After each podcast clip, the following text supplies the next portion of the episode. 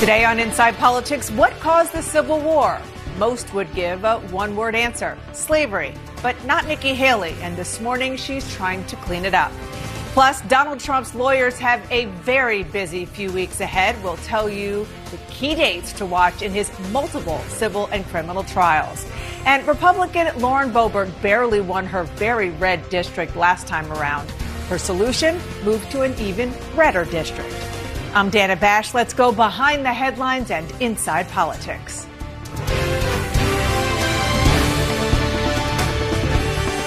We start in New Hampshire, and one of those campaign moments that you just knew would immediately go viral. It was a town hall last night in the state where Nikki Haley has been doing quite well, and a voter asked what seemed like a simple question with a simple answer. Listen to, for now, just part of what happened. Of course, the Civil War was about slavery. We know that. That's unquestioned, always the case. We know the Civil War was about slavery. But it was also more than that. It was about the freedoms of every individual. It was about the role of government. By the grace of God, we did the right thing and slavery is no more. But the lessons of what the bigger issue with the Civil War are is that let's not forget what came out of that, which is government's role, individual liberties, freedom for every single person, freedom of speech, freedom of religion, freedom to do and be anything you want to be without anyone or government getting in your way. Again, that was uh, Nikki Haley. She was actually speaking today about what she thought, what she meant to say last night. I want to go to Eva McKend, who was there last night at that event. Uh, Eva, she uh, tried not once but twice so far already today uh, to clean up her comments last night. Yes, Dana, she is in cleanup mode indeed because this conversation really brings into focus the larger way that she has run her campaign. Really in a play it safe mode. She is reluctant to go after her rivals uh, directly. Uh, but here is how she responded last night when she's asked this very direct question about what were the origins of the Civil War. Let's listen. What was the cause of the United States Civil War?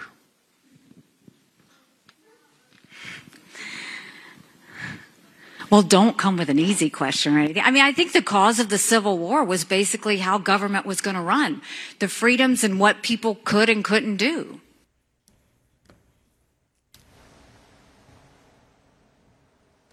So, Chris Christie has often lamented that Haley tries to be everything for everybody. Governor DeSantis laments that he believes that she runs a different race here in New Hampshire than she does in Iowa. No doubt what this controversy will do will continue to feed that flame and feed that narrative uh, that she uh, sometimes is malleable and not consistent in her messaging. But she is working overtime to refute that, to move on. And pretty soon after addressing these uh, this Civil War fallout, uh, she went right back to her standard stump speech. Dana. Okay, Eva, thank you so much for that. I want to bring in my great panel on this and much more. CNN's Kasie Hunt, the Atlanta Journal Constitution's Tia Mitchell, and the Associated Press's Seung Min Kim. Nice to see you all, especially on a holiday here. week. Uh, okay, so we played a, a bit of what she has said this morning, and also uh, Eva just played a bit of what sparked all this last night. I want to actually play all of it, or at least enough enough of it, all that we could hear, because some of it was a, a bit inaudible. Uh, this voter asking the question, and then Nikki Haley's exchange back and forth with the voter. I mean, I think the cause of the Civil War was basically how government was going to run, the freedoms and what people could and couldn't do. What do you think the cause of the Civil War was? I'm sorry? I'm not running for president. I, I, I, I wanted to see uh, your That's a good thing. on the cause of the Civil War. I mean, I think it always comes down to the role of government and what the rights of the people are. And we, I will always stand by the fact that I think government was intended to secure the rights and freedoms of the people. It was never meant to be all things to all people. Government doesn't need to tell you how to live your life. They don't need to tell you what you can and can't do. They don't need to be a part of your life. They need to make sure that you have freedom.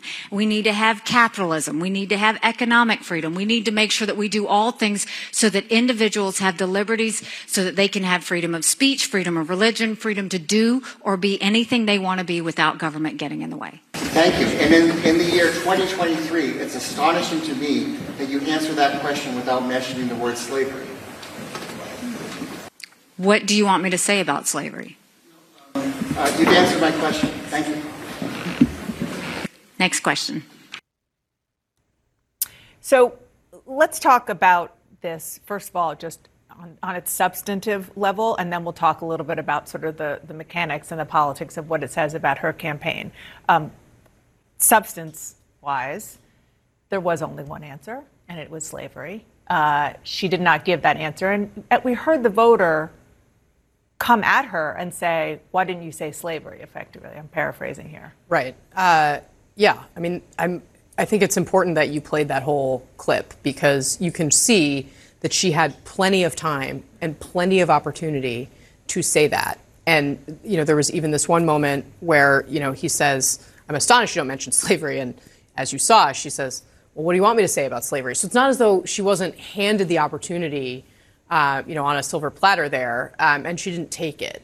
Um, and, you know, I heard in, in how she was addressing that, you know, I, I covered her campaign for governor of South Carolina. Um, this seems like the kind of answer you give when you're being careful to talk to a certain group of voters in a southern state about you know an issue like this that I think let's be clear this conversation evolved during times of racial strife well after actually the end of the Civil War um, when a lot of these uh, monuments to the Confederacy went up et cetera um, and there's a lot of pain um, in the way that this conversation is had um, for people who were directly impacted um, by uh, slavery whose uh, ancestors faced um, that that horrible reality and again, I think you know the Biden campaign said it right away. You know, just uh, very shortly after it went up on social media, they said it's slavery. The DeSantis campaign was able to say, you know, this was inexplicable. It's slavery. That's pretty straightforward. Well, let me just, uh, before you jump in, because you mentioned that, I, I want to show our viewers some of what you're talking about. This is this morning, uh, a DeSantis spokesperson said, Andrew Romeo said, embarrassing cleanup attempt, even if that's true, if she can't handle a question as basic as the cause of the Civil War, what does she think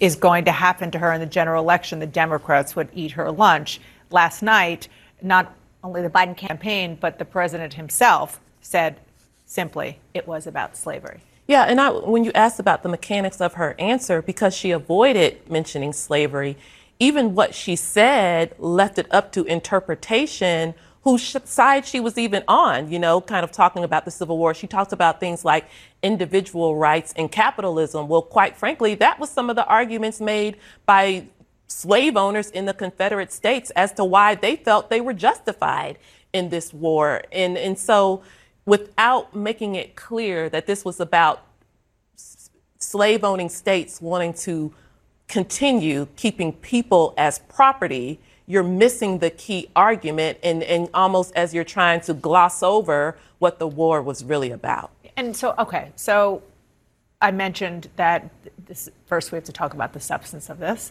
but then there's the question of who she is, where she is, what her campaign has done in the last 12 to 14 hours. And so much of uh, sort of the way a campaign goes is determined by how they reacted. Things happen. Things happen on the campaign trail. Uh, you know, candidates make gaffes. They just do. It's happened to even the best candidates uh, in the world. And so the question is, how does she respond? We played at the beginning uh, what she said right out of the gate. She came out in, a town hall uh, this morning, about an hour ago, and said, explicitly that this it was about slavery and tried to clean it up. This morning, she went on a radio show and had a very, very lengthy answer uh, saying, of course, it was about slavery. But then she said, I didn't want to engage with this with this person because the person who asked the question was a Democratic plant, and then started saying how the Democrats are trying to tear her down because she's a threat to Joe Biden. Right, right. I was watching her um, comments in the last hour, and the first thing that kind of came to my mind is this classic rule of politics that if you're explaining, you're losing. And this was clearly politically just not a good moment for her because it does two things. First, um, I mean, obviously, too too early to gauge the long-term impact of what this uh, blunder would do. But what it does right now is, first of all, it punctures this image that she's had and that she's cultivated during the primary campaign of being this very disciplined, on message, kind of this, you know, very uh, perfect candidate, if you will. And it really kind of knocks her off that. Clearly, this is not what she wants to be talking about for the day. But on the and then the second thing that it does, it really does highlight her history on her kind of really tough history on race. If you look at, you know, going back to her race for, um, going back to her campaign uh, for South Carolina governor. She said a version of this before back in 2010 when asked about the causes of the Civil War. She said it was kind of these two sides arguing about tradition and change. And then obviously she had, there was the history with her uh, being governor when the Confederate flag was taken down of the South Carolina State House grounds. But a couple of years before that, or, or about five years before that, she had said the Confederate flag was not a racist symbol. So it does spotlight this, her, this past, this part of her record that is difficult for her to talk about. Yeah, and does that say as much about the, the Republican electorate and the difference between the Republican electorate in New Hampshire and South Carolina as anything else? I mean, that's the point you were making is that she obviously cut her teeth in Southern Republican politics. Right. Where she had to. As uh, a minority a- As a minority woman, where she had to deal with this attacks against herself. I, I was talking to it, but New Hampshire is the is the ball game for her in the short term. And I was talking to a New New Hampshire Republican this morning who's like, look, you have to understand how much pride New England vo- uh, voters, New England residents take in being the people who went to the South and fought to end slavery, and how impactful uh, So interesting. this this statement or gaffe or whatever you call it could be, which is why she tried to clean it up already twice this morning. Yeah, you know, and it's so interesting that you say that. I mean, I've talked to New Hampshire uh, Republicans and Democrats actually, who, and Democrats in particular, have, have bristled um, because you know some people criticize them for having an electorate that's too white, and they'll say, "Well, we sent Obama, you know, to the White House, et cetera." Like they'll point out that that, that, that diversity is something that you know the, the, the first woman um, on the Democratic ticket, et cetera.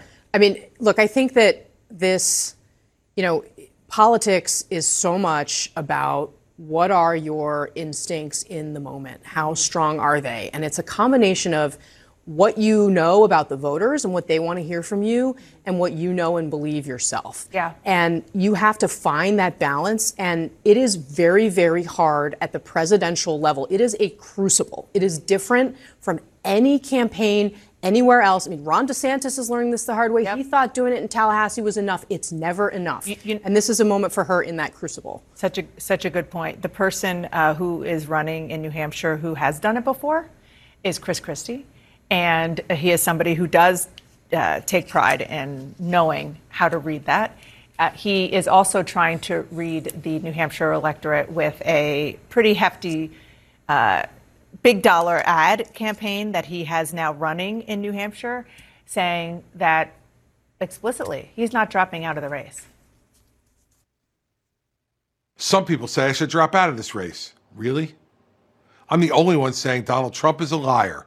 He pits Americans against each other. His Christmas message to anyone who disagrees with him rotten hell. He caused a riot on Capitol Hill. He'll burn America to the ground to help himself.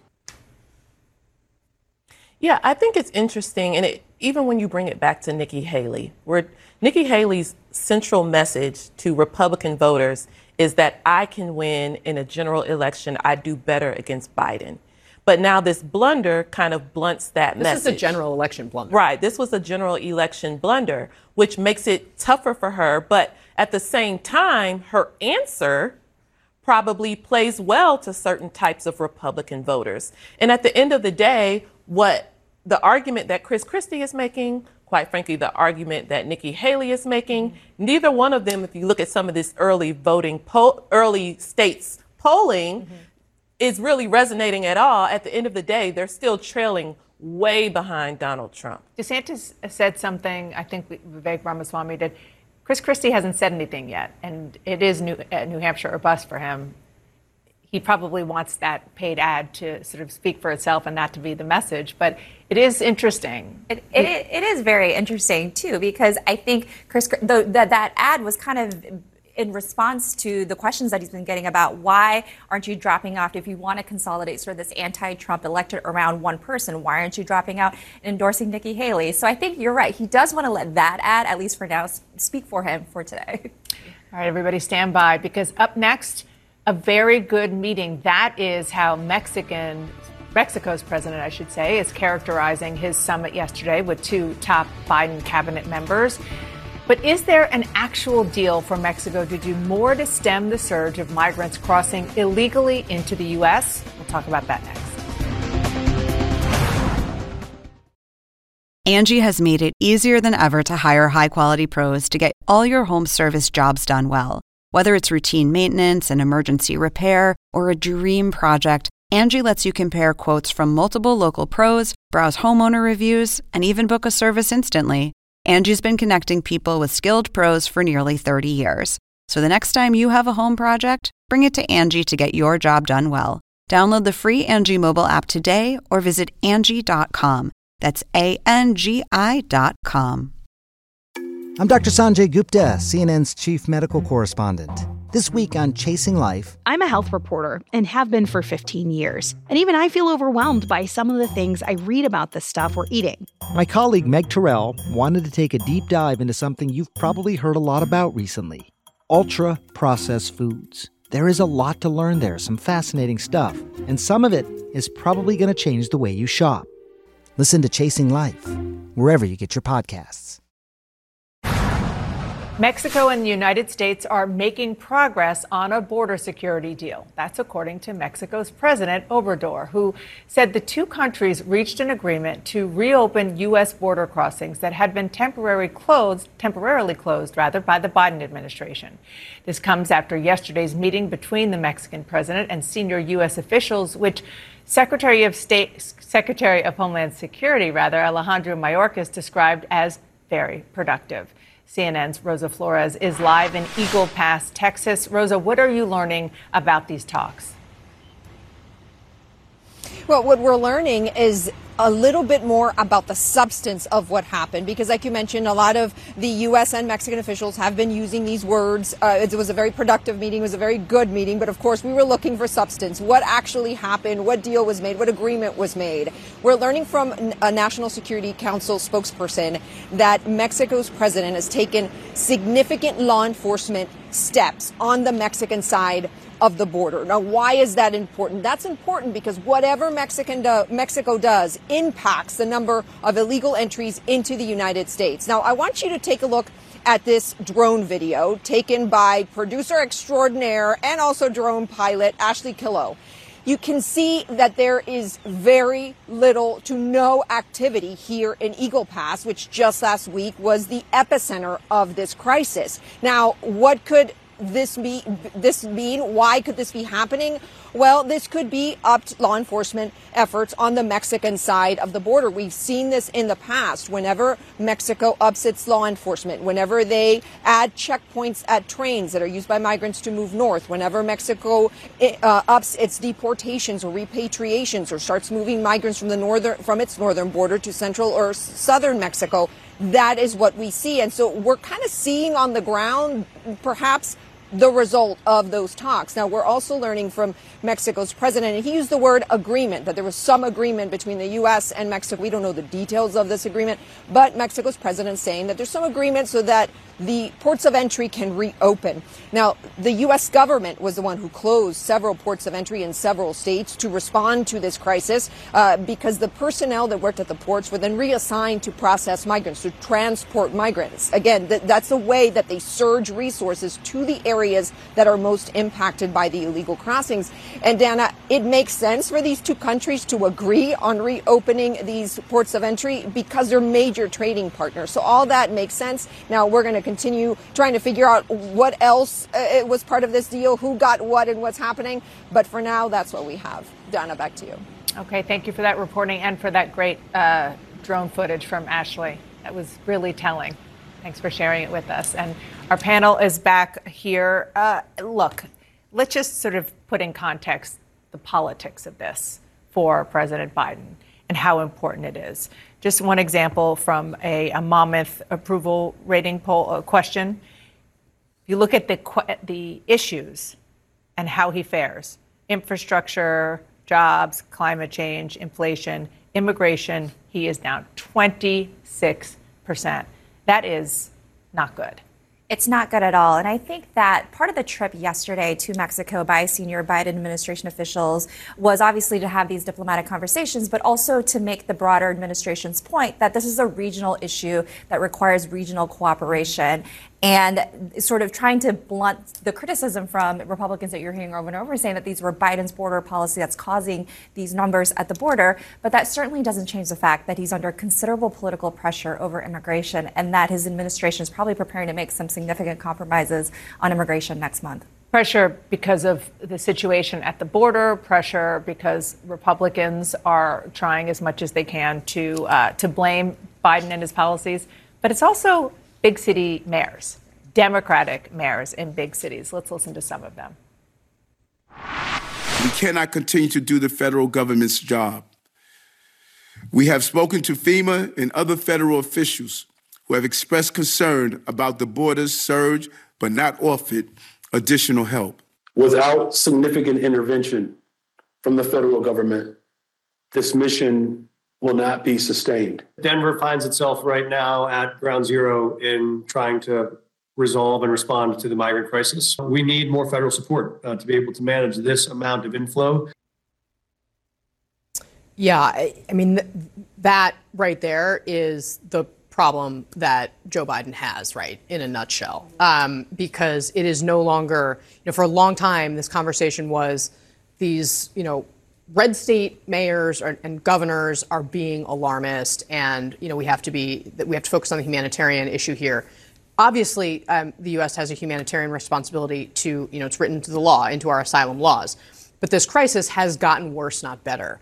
Um, and it, frankly, the strategy that these red state governors have had of sending a lot of these migrants up to blue states has worked from yep. a political perspective. Um, and it is very, very hard for these cities to absorb them. Um, and you know the, the Biden team, I think, knows that, or they wouldn't be willing to make these concessions in, in these policy negotiations that they're having with Capitol Hill. I mean, the cynical political way of looking at it might be to say, well, maybe Republicans don't want to let them do it because they'd prefer this continue to be a problem for them uh, in the 2024 oh, election. how that, cynical! I know, and yet not not maybe that, that far off. And yet possibly no. Well, well, and no. Well, that that brings me to uh, to what I was going to point out, which I think is important to point out, like every single time we talk about immigration, which is how many times have we stood in hallways outside of negotiations on I mean, Capitol Hill weeks that were fruitless. yeah, probably that were fruitless for, for almost two decades right. to fix the federal immigration policy. So yes, President Biden is currently the president, but this is a problem that has not been fixed for so long. Right. And we can't ignore the fact that we had four years of President Trump who made fixing immigration a central part of his campaign message and then did very little about it beyond some segments of border wall. Um, and I think you're right that this is one of the most complicated complex issues. Number one, because it's not just the people coming across who need services, but you got to think about health and safety and food and shelter. But then there's the commerce issue that comes when you start shutting down crossings yeah. or limiting crossings that also has to be factored in. And then you also have to think about the political climate where I think that's what you brought up, Casey, that the political climate, as it ebbs and flows, there isn't always truly the will to get it done. That's something we saw with Senate Republicans back during the Bush years, where there was an agreement mm-hmm. that a lot of people, kind of in hindsight, say, we wish we had got it done then when we had the best chance the question remains whether there's truly a chance now. There's a lot more writing on it. Now there's foreign policy that's connected with the border security issue. Maybe that'll get something done because there's more at stake now, but it's just been such an elusive yeah, um, solution to the problem. It has, and very, very potent politically still.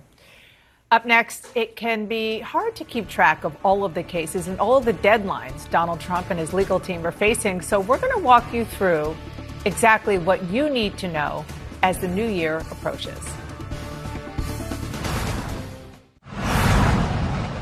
Donald Trump's 2024 campaign includes some of his most disciplined advisors to date. But how is it navigating headaches from outside allies? And maybe the biggest question the candidate himself.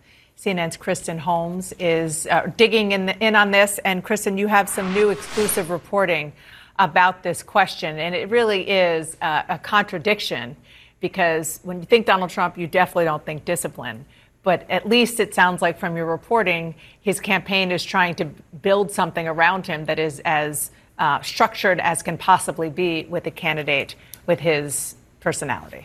Yeah, of course, Anna. So this is what we always want to start with. We're talking about the campaign, as in the behind the scenes operations, not the candidate himself.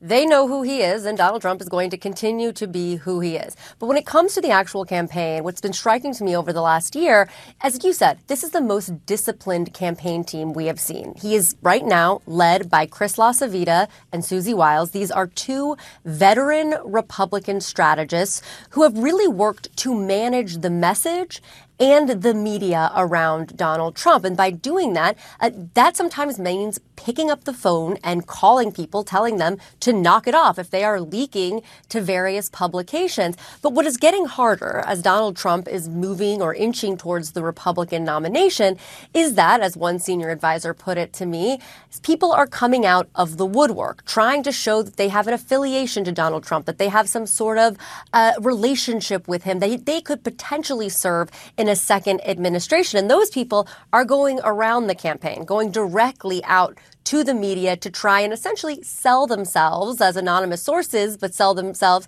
uh, as potential picks for a second administration. So this is becoming harder and harder for the campaign to lead a discipline cycle. And so, how does Donald Trump himself play into this dynamic that you're reporting about inside his campaign? Well, as one strategist told me, Donald Trump's campaign knows that they cannot control him, so they're trying to control everything else around him. I mean, for example, one of the anecdotes that we use in this piece is that at a recent fundraising dinner, Donald Trump looked across the table to a group of donors and said, Now, who do we think should be vice president? and started rattling off a bunch of names. Well, a few minutes later, a few days later, I got a call that Donald Trump was considering these names for vice president that's hard to do when your own candidate is putting that out there. And something we know about Donald Trump is he seeks counsel from a huge swath of people. So if you are trying to control who he talks to, that's going to be very hard. I don't think they think that's possible, but that might be the biggest hurdle in all of this. You can't control the messaging from Donald Trump himself. Uh, yeah, that is maybe the biggest understatement of the year. Thank you so much. Appreciate it, Kristen. Great reporting. And one thing his campaign is trying to control, but this is going to be up to Donald Trump's lawyers, in, and of course the people who are involved in these cases, is whether he appears on the ballot in multiple states where major 14th Amendment cases are playing out. The former president is fighting back against those states, considering removing, or at least have already removed him from the ballot because of his role in the January 6th insurrection. Donald Trump's legal issues, though, extend far beyond that fight. He's currently defending himself in cases involving classified documents, January 6th, fraud, election interference, hush money payments, defamation.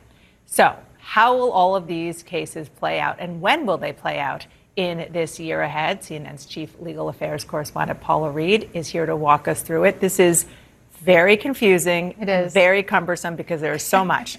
So we're going to try to do it in a in a linear way, doing it chronologically. Love that. January 4th. All right, so this was the deadline for former President Trump to appeal the Colorado Supreme Court's ruling that removed him from the ballot.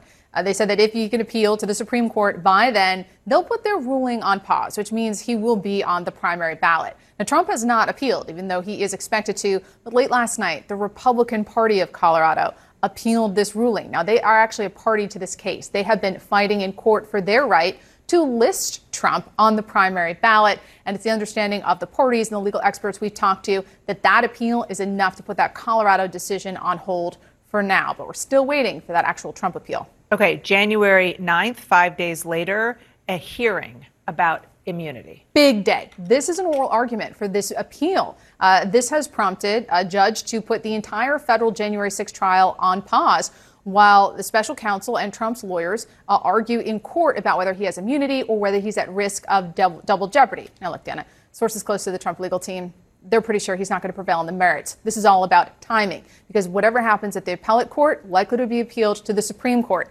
They have already declined to step in here and just decide this so the trial can move. But that trial cannot start until this appeal is resolved. So, yes, this is a fascinating constitutional question, but really that day is all about timing. Okay, Lynn, let's go up to New York. Two days later, January 11th. So this will closing arguments in that uh, civil fraud trial. This has to do with the Trump organization. It's not a criminal case, but it's deeply personal to the former president. We saw him in court multiple times. Uh, there'll be closing arguments, then we expect the judge, this is not a, a jury, thing, but the judge will make his decision, and we expect whatever that is will be appealed. Okay, and then five days later, still in New York, yes, Eugene one, Carroll. E. Jean Carroll back in court this time, focusing on damages for her second lawsuit against former President Trump. I mean, just look at that calendar. The first two, three weeks alone, just jam packed with really serious legal jeopardy. We've never seen anything like this. Okay, so as you said, that is just the first 16 days of 2024. Uh, audience viewers, just get ready to maybe be a little bit um, overwhelmed with what we're about to show you, but that's kind of the point.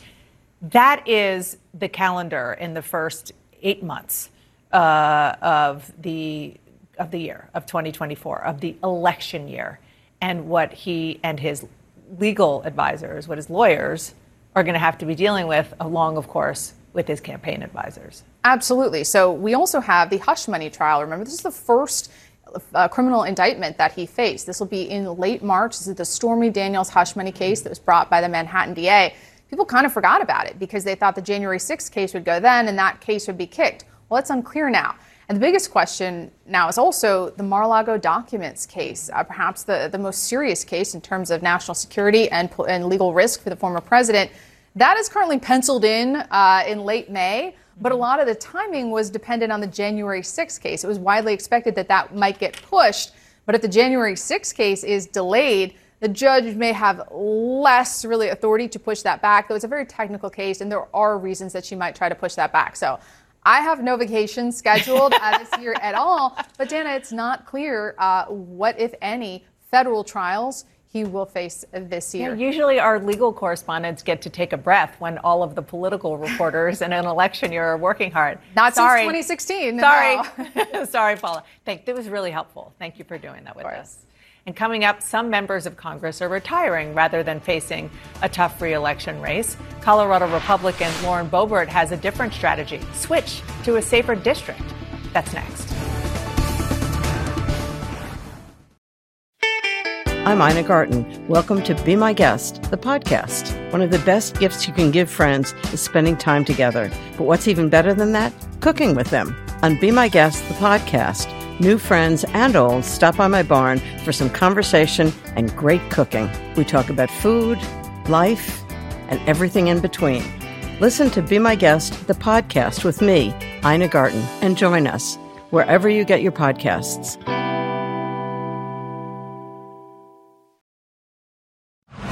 Today, I am announcing my candidacy for the 2024 Republican nomination to represent Colorado's 4th Congressional District in the United States House of Representatives. It's the right move for me personally, and it's the right decision for those who support our conservative movement. That was Lauren Boebert announcing that she will run in a different congressional district in 2024 from the one she represents now. She doesn't actually live there, but it is friendlier to her brand of politics, one that she has been uh, very vocal about at a national level for the past three years. My panel is back with us. Let's just kind of set the table with some facts. First of all, she only won in 2022 by 546 votes, and yet it's not like the third district that she represents now is a purple district. It is a red district. Uh, Donald Trump won there by more than eight percentage points. It's not as red as the one that Ken Buck is going to leave empty because he is retiring.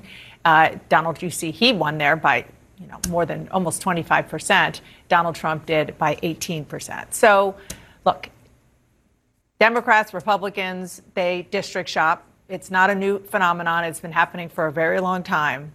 But it is fascinating that she is doing this uh, right now, especially given how close it was in 2022. It was so close. And it was so close because they ran against Lauren Boebert. I mean, those numbers tell you everything you need to know. A Republican generic is likely to win the third congressional district. Uh, but people, you know, she, she just wasn't.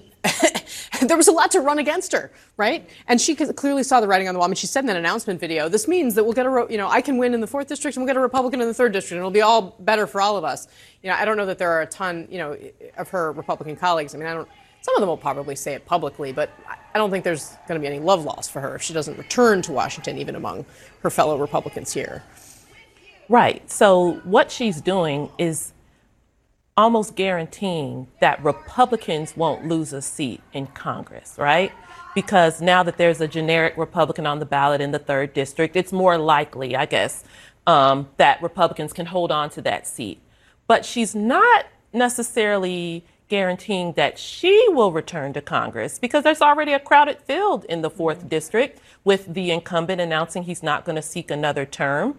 Now, does she come in with a lot of name recognition? Sure, but not always for the right reasons. So, what I mean, it's early, it's day one, but it's going to be interesting to see if she clears the field in the fourth district, or whether people say, no, we don't want someone like you representing us in Congress. We've got other you know, tried and true Republicans who we think are just as conservative with, you without the baggage. Now, I will say that in Marjorie Taylor Greene's district, that didn't work. People wanted the bombastic, bombastic and controversial lawmaker. We'll see if that's the same in a state like Colorado. She's got the bombast, she's got the controversy, and from her perspective, she's got the conservative credentials, uh, not to mention being extremely pro Trump she also has some baggage from since the time that she won re-election in 2022. We'll just put up some of the headlines.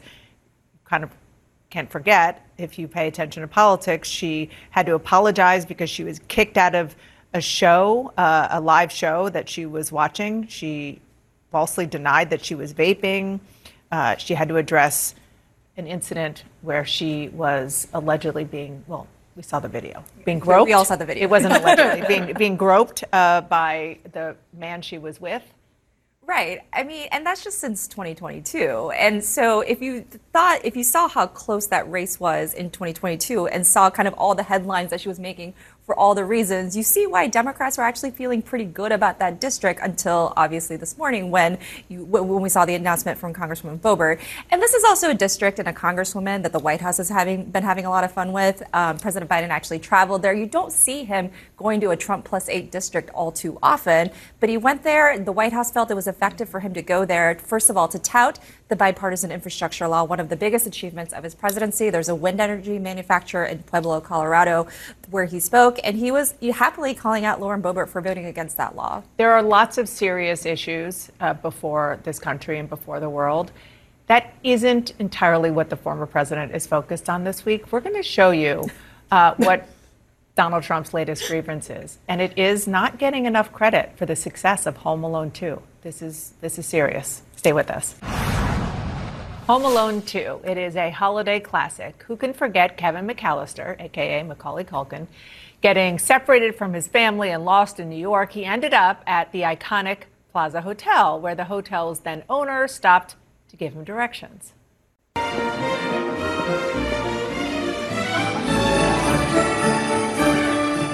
Excuse me, where's the lobby? Down the hall and to the left. Thanks.